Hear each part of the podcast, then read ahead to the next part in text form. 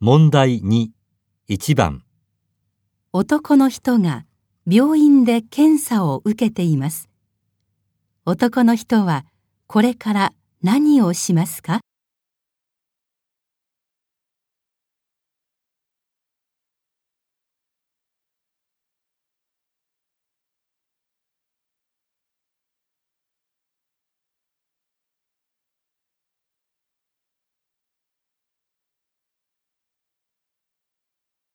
血液検査は、あ、わかります。前に言ったから。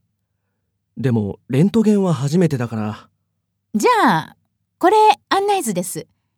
ここをこう行って、ここね。ああ、はいはい。わかりました。レントゲン撮ったら写真もらって、もう一度ここに戻ってきてください。先生から説明がありますから。わかりました。男の人はこれから何をしますか？